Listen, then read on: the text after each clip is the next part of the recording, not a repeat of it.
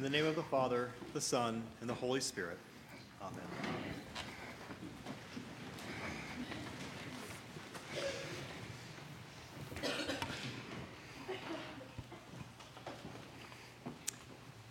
We probably didn't come today hoping for a sermon on murder and anger, much less one on adultery and divorce.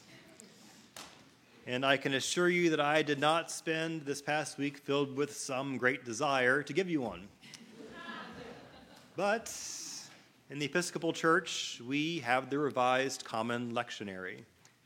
And so on the sixth Sunday after the Epiphany in year A, we get the fifth chapter of the Gospel according to Matthew, verses 21 through 37. And here, right after the Beatitudes, and his comments on salt and light, Jesus addresses just these issues. But at its heart, Jesus' teaching today is not concerned, or at least not primarily concerned, with murder and anger, divorce and adultery. Now, at the heart of Jesus' teaching today is actually a deep concern for how these things have a tendency to abuse and defile the precious relationships in our lives, and the harm we cause when we compromise the trust that is in these relationships. We all know that anger is a powerful force. Just look in our cities, on the news. You can find stories and incidents of anger everywhere and road rage and fights erupting over Black Friday sales, in hate crimes, and in deadly shootings. Even the world of politics today seems to be anger driven. But not all anger is bad.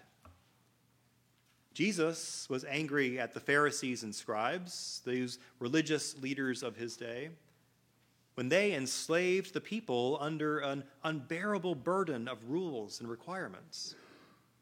Remember that moment in the temple when Jesus drove out the money changers and the merchants? Well, some might call that righteous anger. And this righteous anger even manifests in our own lives when we get angry about unjust systems that support racism or homophobia or sexism or xenophobia. But to be clear, this is not the kind of anger that Jesus is referring to in our gospel reading today. Instead, Jesus is talking about the anger that is ego driven, filled with jealousy and resentment, anger that is born of fear and greed. It's the kind of anger that suppresses the truth and oppresses others. It causes pain and suffering and pumps up the self while belittling the other. Jesus also has some pretty strong words about adultery and divorce. And while we have countless examples of this playing out in our world, perhaps even in our own lives, I would invite us to expand our notion of what Jesus is talking about, beyond just the destruction of marriage covenants. Maybe we have never been divorced. Or if we have, maybe there was good reason and it was necessary. Because sometimes that is the reality. But there's a deeper question here. Have we treated another as disposable, here today and gone tomorrow, as if we had no need of them and they had no inherent value.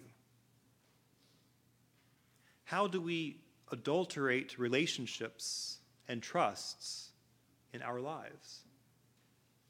That word adultery comes from the Latin adultere, which means literally toward the other.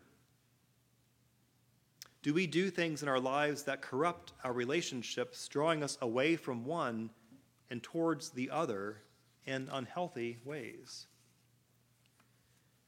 The old French word, where our modern English word comes from, which I can't begin to pronounce, bears this further implication of polluting that which is clean. All of this undermines our relationships with others and ultimately our relationship with God. Relationships, those are the key, I think, to uncovering what Jesus' lesson is really all about. This lesson from Jesus' Sermon on the Mount is a really difficult text for us to grapple with. It's not necessarily vague or cryptic, but it's hard. Jesus sticks our face right into the Ten Commandments. Remember those?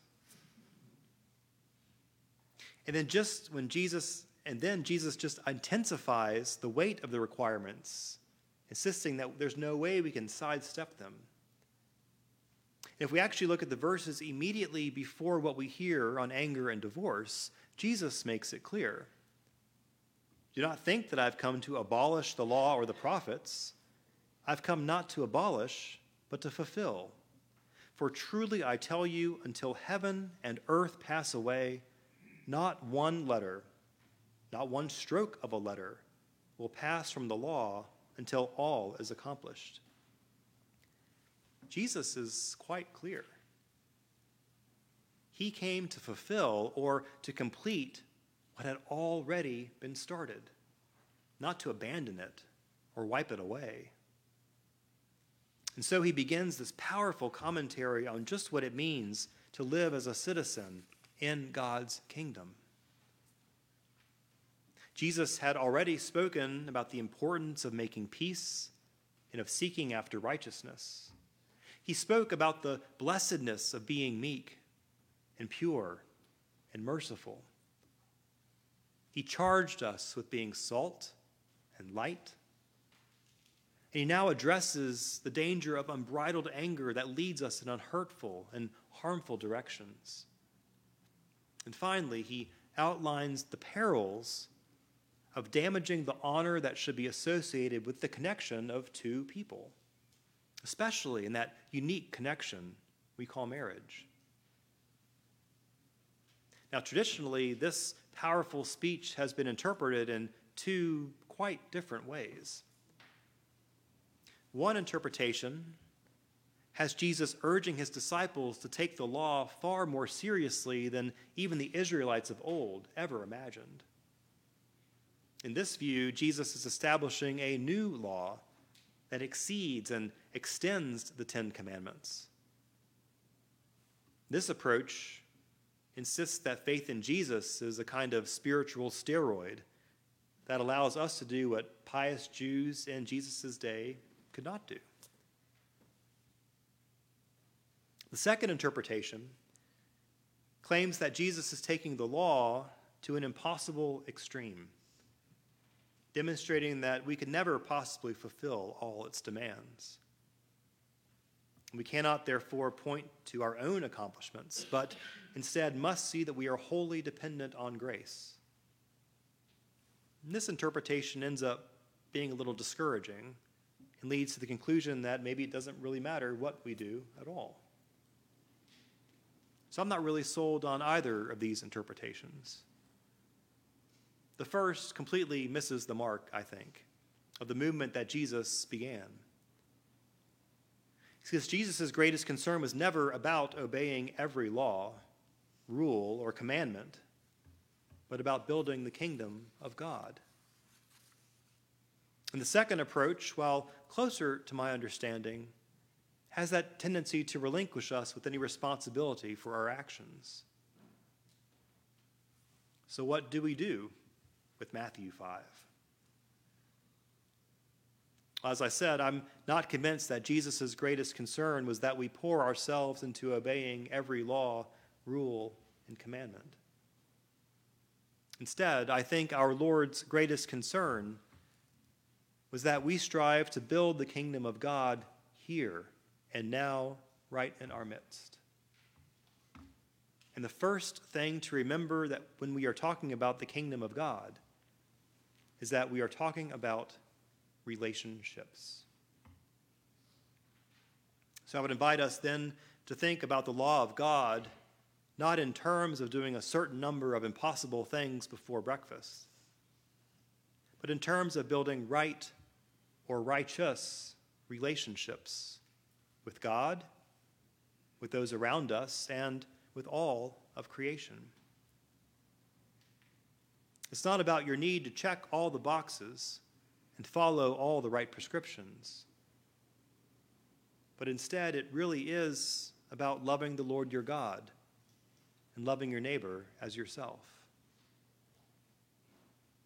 Now, by the way, when we properly read those Ten Commandments and all those hundreds of laws in Leviticus and Numbers, we might discover that their purpose is not actually to put restrictions on our lives, but actually to expand and enrich them. The first three commandments address our relationship with God, and the last seven, our relationship with others. The whole law is a way to challenge us to honor those in whom we are in relationship if we forget all this, if we forget all about the relationship aspect of it all, then there's a very real danger that we enter into some kind of spiritual competition with everyone we come across, competing to outdo the rest of the world with our own righteous achievements. But as soon as this happens, we can fall into that trap of too easily judging others who may not be able to achieve what we can. Jesus even addressed this danger when he says, Do not judge, so that you may not be judged. So, people of St. John's Church, do not be afraid. The genius of the Sermon on the Mount is not that it places before us a checklist of Christian valor or even a model of the perfect Christian life. The genius of the Sermon on the Mount is that it brings us face to face with Jesus. And through him, God's plan for our world. For it's only by living fully into this life, a life built on relationships, a life based on forgiveness and grace, that we are truly set free to be the people God created us to be. Amen.